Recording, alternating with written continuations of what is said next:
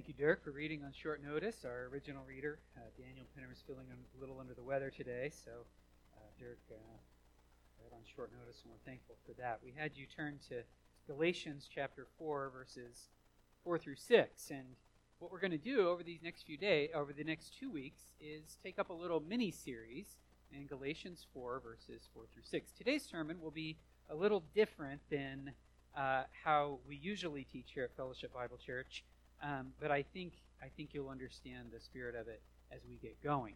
And so what we're going to do today is fill out that phrase for when the fullness of time had come. Verse 4, but when the fullness of time had come, God sent forth his son. When the fullness of time had come. And so we're going to focus on that statement. We're going to take today to unpack that, and we will fill out what that means. Let's pray, and then we'll dive right into our text this morning.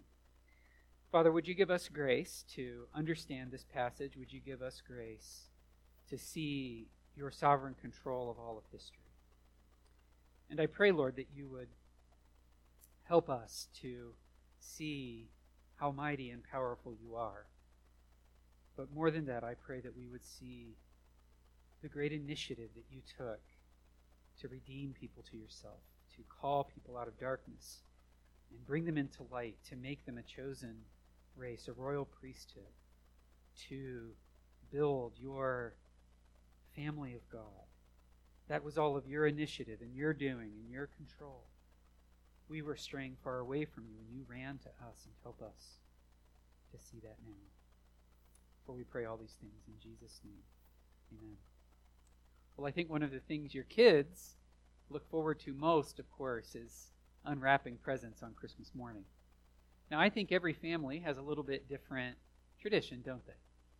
Um, I know some families like to open their presents on Christmas Eve. Some families like to open their presents on not the morning of Christmas, but later that evening. Others like to do a little bit on Christmas Eve, a little bit on Christmas morning. One thing that my family and I have done, we we have usually one present unwrapped, so when the kids get up, they can play with that while um, their mother and I uh, caffeinate ourselves appropriately. Okay? But we have a three year old in the house now, little Joel. And Joel, as much as any other child, loves to unwrap presents. Um, I, I think he above more than the rest of our kids he likes to take his time opening presents. He kind of savors the moment of ripping the wrapping. He doesn't rip. He he kind of takes and kind of unfolds. And really christmas morning is going to be a long time if we don't break him out of that habit. I'm just thinking about that now. But i want him to just tear into it. But there's one thing that he always says when we say hey look at the tree. Look at all the presents under the tree. You know what joel always says? He says we have to wait till Christmas because there's this fear that we're going to come into the room and Joel has unwrapped all the presents for everybody to see. And so if anything is is taught him about the presents is that you have to wait until Christmas or till whenever your family opens them. In this passage, we're told that the world had to wait. The world had to wait a long while, in fact, before the very first Christmas morning. The Lord had the exact perfect time picked to send his son into the world. In fact, God didn't pick a time, God caused a time. God wanted the world to be a certain way before he sent his son into the world to accomplish the redemption that he had established in eternity past. And Paul, right here, is encouraging Christians when that time came, God initiated, God sent his son. And so I want us to, like I said, unpack how God prepared the world for the coming of his son. And then that's going to really help us in our future uh, Christmas sermons. Let's get a little background of this passage in Galatians. Paul is writing this passage, where Paul is writing the book of Galatians to Christians, to Christians living in the region of Galatia. There was a broad region, and there were as many as eight different churches in this region. And Paul is alarmed. He took the gospel to them, and he's alarmed that they have fallen from grace, he says in chapter 1, verses 6 through 9. He says, Oh, foolish Galatians. All right, that's a little later. He was, I'm, I'm shocked to hear how quickly you've changed from a gospel of grace to a gospel of grace plus works. And he goes on to tell them that they're making a grave mistake. And what is it that they've left? What is the gospel of grace that, that or what is the, the gospel that they've journeyed to away from the gospel of grace? They've journeyed to a gospel that involves grace plus law, grace plus works. And what Paul is going to do in the rest of the book of Galatians is tell them, I know you want the law, but the law is not what you think it is. And the law itself actually predicts that we will be moving toward a gospel of grace. If you really want law, then you'll really want grace. And if you really want law, here's some of the other things you can expect. And so Paul tells them in Galatians 3:10 that the law has limitations. He says, "Don't choose this law because all who rely on works of the law are under a curse. For it's written, Cursed is everyone who does not abide by all things written in the book of the law and do them.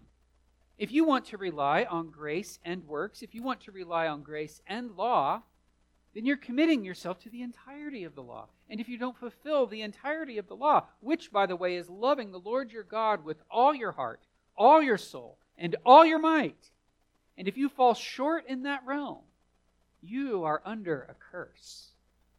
Curse. So Paul's warning them don't go to the law. He says, run instead to grace because in grace there's great privilege.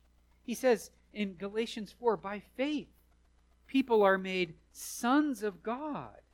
The law enslaved us until this fullness of time had come. The law, like a schoolmaster, had brought us to Christ until God intervened and sent his Son. So, as I said before, now that we're on this passage, fullness of time, let's unpack that phrase. But remember, this all comes in the context of the gospel. Paul is saying, don't move from grace alone to grace plus law. Because God Himself shows that in the fullness of time, He fulfilled the law. In the fullness of time, He abolished the law so that you could have just grace. Okay? Now, very quickly, in Galatians 4, so that we get kind of the understanding of the immediate context, Paul is encouraging those inside the church to keep yourselves in the love of God by building, praying, and waiting. And then he's going to give some encouragement to those who are outside the church. He says, I want you to help those who are doubting. I want you to help those who are slipping away. And I want you to help those who are, you know what? Wait a minute. This slide right here, X that out. Okay? Just forget that ever happened. Blank from your mind, the la- I see what happened here. I was looking at that. Never mind. We're just going to move on. Move ahead to God's preparation of Israel. Okay? God's preparation of Israel. As I said, the fullness of time. What does that mean? When God says, when the fullness of time had come, let's unpack that statement and understand what God meant by fullness of time. And we have three points for today. Okay? Three points of how God prepared the fullness of time. The first point I want you to see is God prepared Israel. The next one is that God prepared the Greek culture. And the last one is God prepared with Roman rule. Okay? God prepared Israel, God prepared with Greek culture, and God prepared with Roman rule. And we'll see all those in just a moment. The longest point is going to be the first. Okay? My wife tells me sometimes that when the first point is the longest, you can be on the first point for like 25 minutes. And and she's looking at her watch going, man, we've been at this a while. And I say, point two. And she goes, oh, no. Um, so just understand points three and four will be shorter, or two and three, rather, will be shorter, and point one will be the longest. Okay? So, how did God prepare the world for Christ through Israel? How did God prepare the world for Christ through Israel? Well, first, he gave Israel their charter. I have up here a passage Genesis chapter 2 verses Genesis chapter 12 verses 1 and 2. This is God speaking to Abram, Abram the father of the Jewish race. And this is the beginning of their history as a nation. He says to Abram, who would later become Abraham, he says to them, I will make of you a great nation, and I will bless you and make your name great, so that you will be a blessing. I will bless those who bless you, and him who dishonors you I will curse. And in you all the families of the earth shall be blessed. In you all the families of the earth shall be blessed. When we come to the New Testament in the book of Matthew, the very first words are Jesus, son of Abraham. Son of David, son of Abraham. You see, God was promising right here to the person Abram that through his physical line would come a person who would be a blessing to the nations the world over. God says, Abram, I'm going to bless you individually. Those who bless you will be blessed. Those who curse you will be cursed. But I'm going to be doing something more broadly. I'm going to be doing something bigger in this world. Later, God tells Abram to step outside and look at the stars. Number them if you can. That's how numerous your offspring will be. God is going to make of Abram a mighty nation. But from that mighty nation will come one person in particular who will be a blessing to all the other nations. And that's in Israel's charter. That's their beginning. The whole purpose of Israel from the very start be a blessing to all the nations that surrounded her.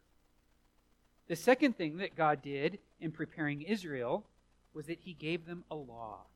He gave them a law. You can read through that law. Genesis is part of the law, so is Exodus, Leviticus, Numbers, Deuteronomy.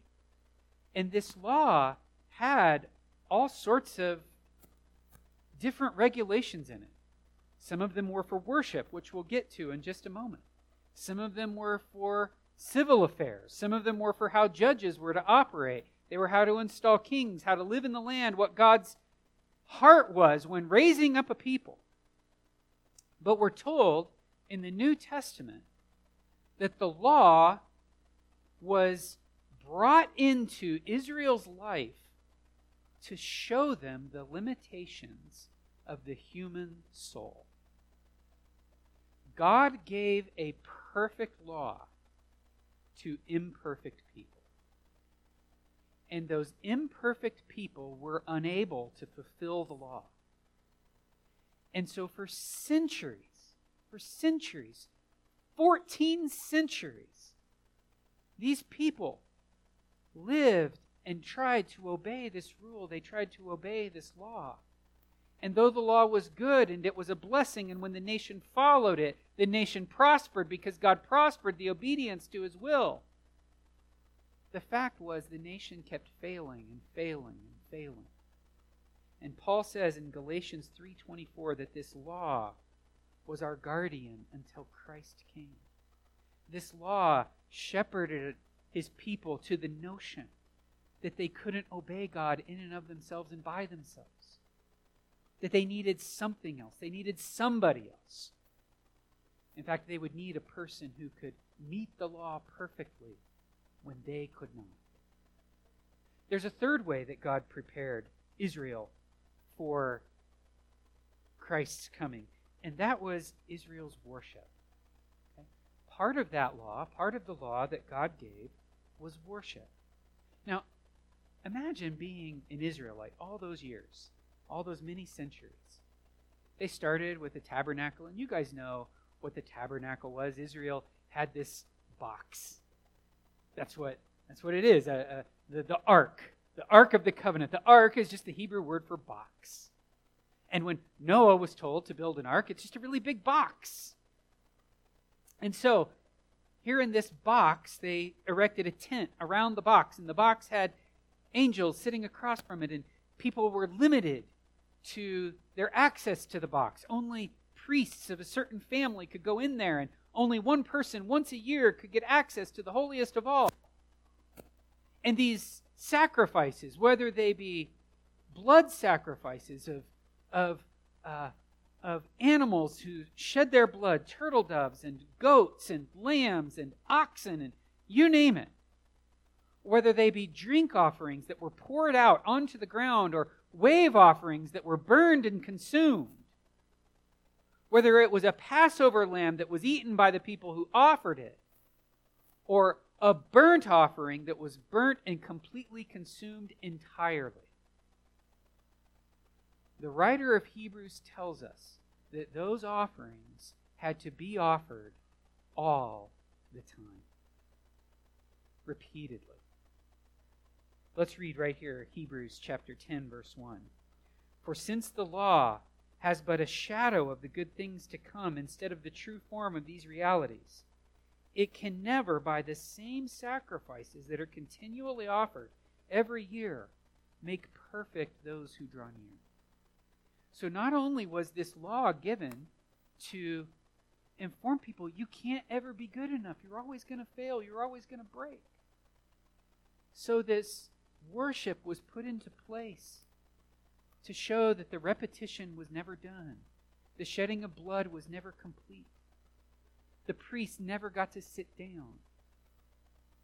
Folks, imagine living near the temple of Jerusalem. Now, I, I, I don't know that I've ever done this, but I can, I can only imagine. They, they had a big altar in the temple courtyard area that was filled with hot coals that were burning all the time. And on top of those coals was a grate. And people would bring large animals. Large animals. The priest would slit the throat of the large animal, and the blood would spill out on the ground, and they would catch some in a bowl. They would flick it onto that altar the horns of that altar. And then those priests. Now, you guys who are hunters know this. A deer, when it's dead, is heavy. it was just as heavy when it was alive, but it was helping you a little bit. Not that you ever got your hands on it. But now that that animal's dead and gone, man, that is dead weight. And those priests would have to take the legs of that animal, and I'm sure one, two, three, give it the old heave ho, and the whole animal skin and hair and all would get tossed on top of that burning altar. And there, the hair and the skin and the meat and the bones would all burn to a crisp. This happened many times a day. Imagine the stench coming from that place. Imagine the smell of constant burning hair and flesh. And it never stops, it never ceases. It's like the dog food plant down in Ogden. You can always smell it no matter where you are. And this was a reminder, a constant reminder. You can never be good enough. the prophets say it this way though I were to offer 10,000 rivers of oil, though, I offered you animals without number, would you be satisfied with that? No, you're an eternal God. And limited sacrifices will not appease an eternal God. And this, this fault of the people, and this repeated worship prepared the world to receive the Lamb of God who would take away the sins of the world with a one time sacrifice wherein he got to sit down. Now, God prepared Israel to receive the Messiah by giving them a king. He gave them a king. That's our next point. In Psalm 89 3, you have said, I have made a covenant with my chosen one, and I have sworn to David my servant I will establish your offspring forever and build your throne for all generations. Well, as we'll find out in the next couple of the next points, there was a time when there wasn't a king sitting on the throne because of Israel's disobedience. But God goes on to later fill out that his true king, his Messiah, would come and establish an eternal realm, an eternal kingdom. His kingdom will have no end. His kingdom will go from shore to shore, from coastline to coastline. His coming king through the line of David will have an everlasting kingdom. Psalm 110. The Lord said to my Lord, Sit down at my right hand until I make your enemies a footstool for your feet. And Jesus asked the Pharisees, Whose son is whose son of David is that talking about? It's talking about the coming Messiah.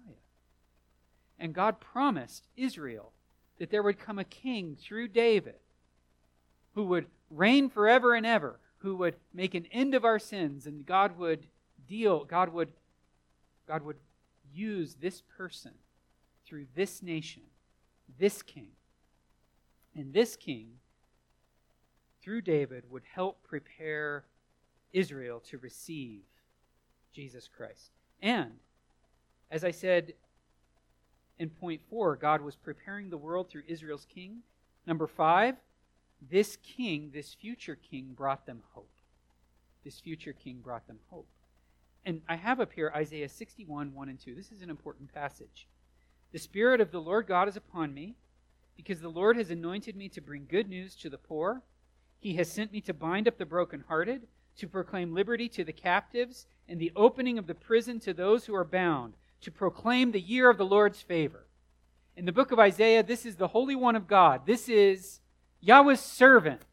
This is the person who will come and be the anointed one, the Messiah, the one who would usher in this kingdom, the one who, according to Isaiah 53, would give himself for us. Upon him, the chastisement of our peace was laid. He would be bruised and beaten and afflicted for our sins.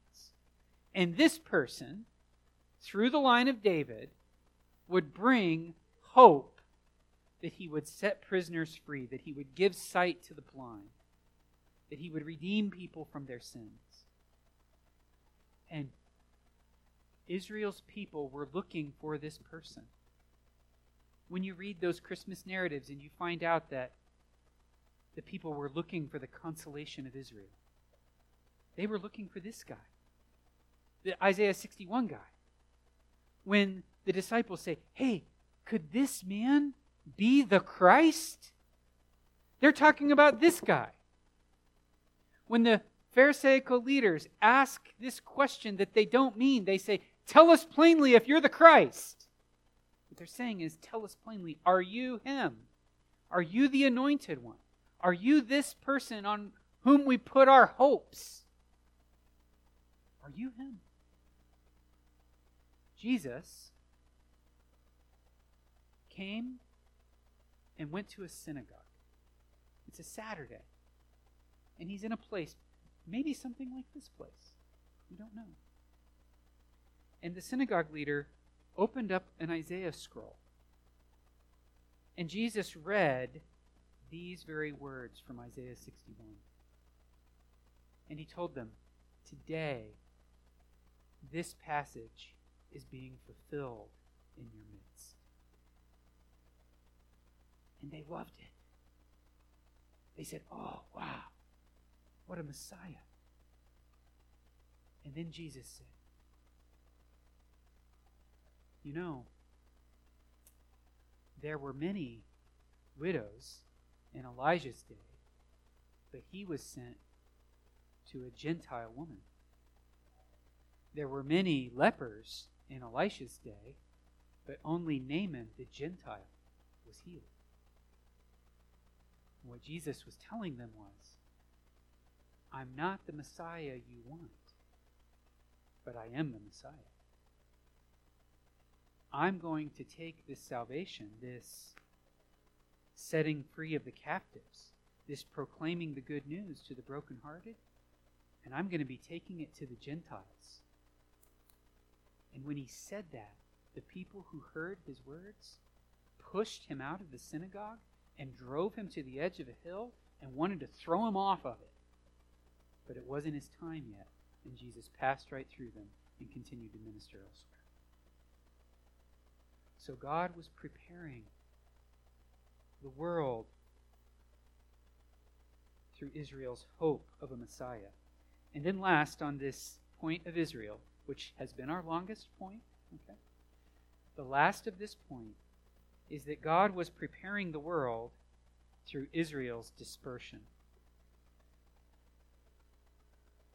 Right around uh, the 6th and 7th century BC, Judah and Israel, well, Israel before and Judah later, were so hopelessly sinful that God had to lift them out of the Holy Land and drive them away in fulfillment of what he said he would do.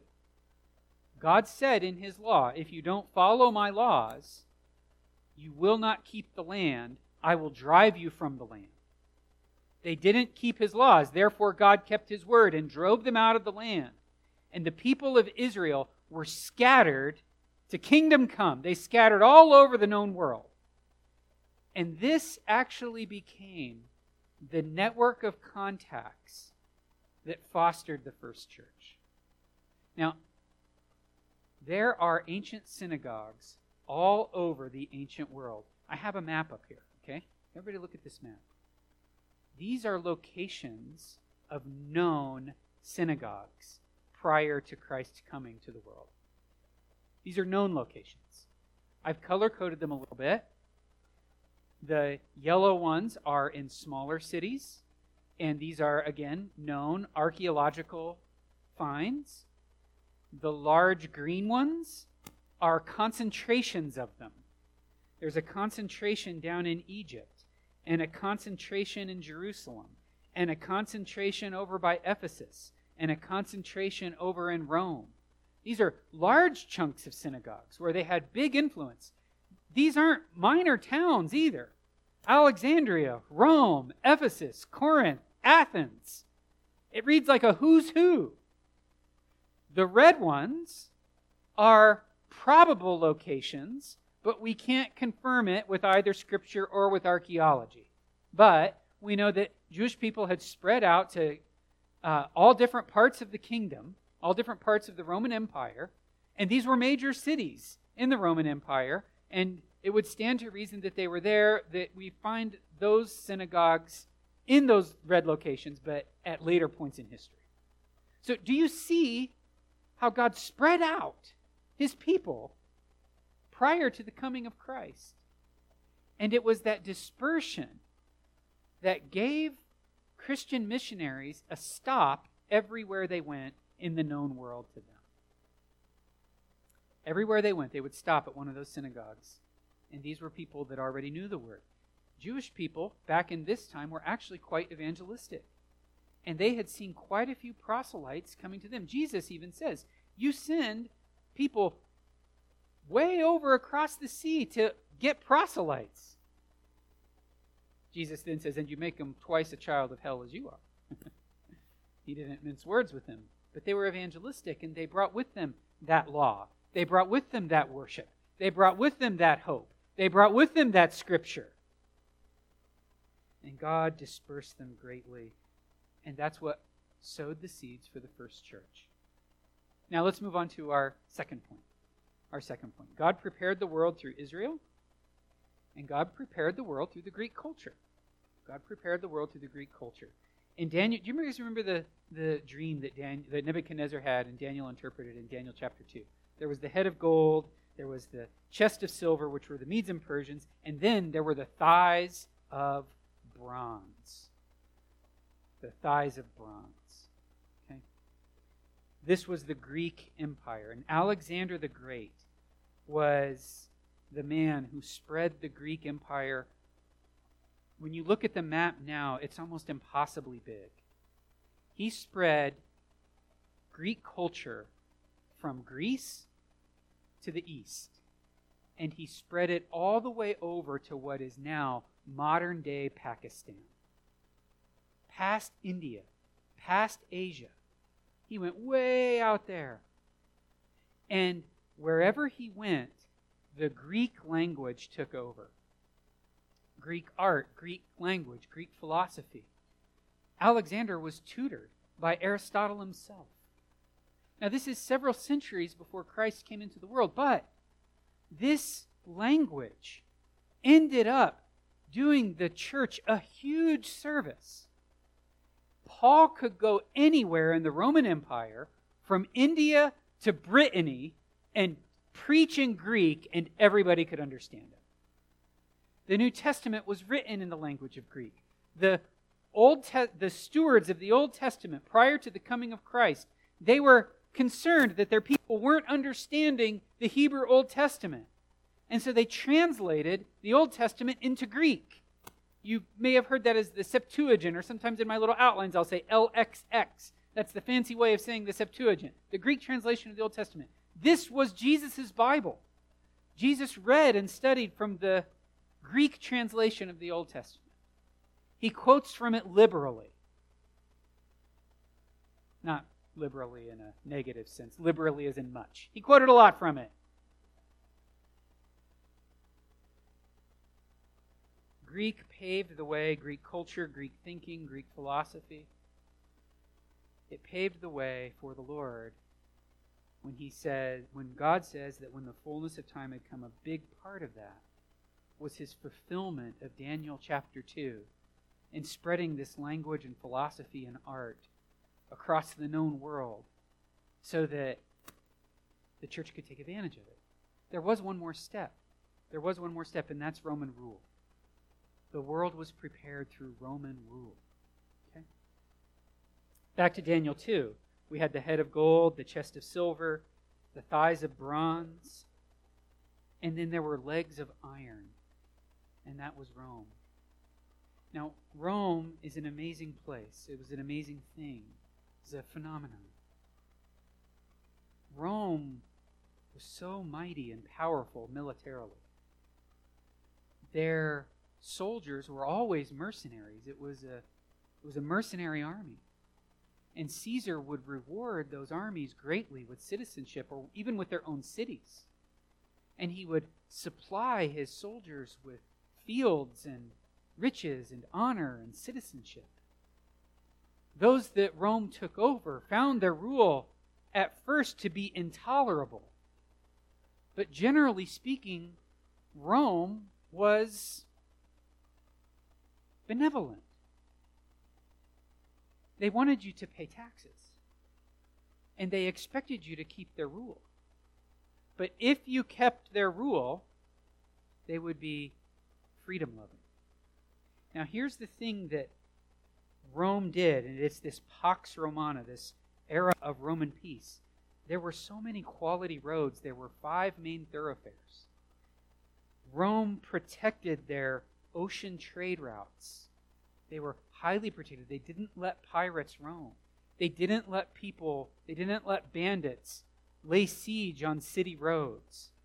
When burglars and thieves and armed resistance tried to affect Roman trade, they would send the army in like that to squash it. Do you remember when Ephesus was in the middle of a riot, their city officials stood up and said, If this keeps going, it's going to get back to Rome that we're rioting and we're in trouble. Because there was one thing that Rome did, and that was they expected their rules to be followed. And they did rule with an iron fist, which actually created freedom. It created prosperity because you could own property without it at risk of being stolen. You could manage roads and travel without getting jumped by bandits. You could have a ship and send it across the Mediterranean and not have it not without worry of pirates taking it over. This insistence on Roman rule and private property gave infrastructure that the church would take advantage of, that the church was primed to use. Consider this Rome's rule, Rome's laws, were so universally followed that a man named Joseph put his nine month old, nine, nine, put his wife, who was nine months pregnant, onto a donkey, and they took a two day trip simply to obey Caesar's rules. God needed them in Bethlehem. And I don't think Joseph or Mary knew their Bible well enough to get there. So, like a little pawn, God moved on the heart of Caesar to take a census. And so Joseph, ill advisedly, waited till the last second, put Mary up on this donkey, and off they went to Bethlehem to obey Caesar, who was obeying God. God was using the preparation of Israel. God was using the Greek language and culture. And God was using this vast Roman Empire to prepare the world for the moment Christ would come. And I have two applications I'd like to share with us now. Number one, our sovereign God neither waited for the right time nor prepared Jesus for the world. God is not reactionary. He wasn't waiting for the right time. He wasn't hoping things would come around. No, God numbered the days. God prepared the world, and God sent his son at exactly his preordained moment. Caesar becomes just a pawn, signing an administrative thing to do a census. Little does he know Little does he know, he is enacting the will of God. Herod tries to wipe out all the children, but Joseph and Mary flee. And wouldn't you know it? One of those big green stars that I showed you was down in Egypt. And so Joseph could pick up his wife and child and go down there and not even change languages, not even change trade. There would be Jewish people there. He could raise his children in the nurture and in the admonition of the Lord in Egypt just as well as he could in Jerusalem. But he was farther away from Herod. God had prepared that. God prepared that. And there was a synagogue waiting for them. The same God who controls these complexities, who controls these world movements, who controls these national affairs, he controls you and all that surrounds you. And what a comfort that is. God is never caught off guard. God is never surprised. The health diagnosis that surprised you, God knew was coming and has already put in place things to help you. The change of job, the news this year that floored you and sent you reeling. God was absolutely in control of that. Whether to move somebody into your life that needed to be exposed to the gospel or to move you to get you close to somebody who you need to help or can be helped by you. God controls things big and small and everything in between so that he can accomplish his will and his purpose in you and for you. And God gives us, God shows us the macro so that we can have faith in the micro. Number two, our loving God intervenes. Our loving God intervenes. When the fullness of time had come, God sent his Son.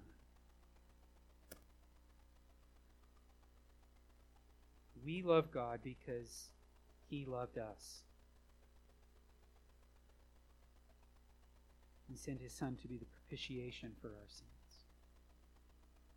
When we sin, when we rebel against God, we run away from God.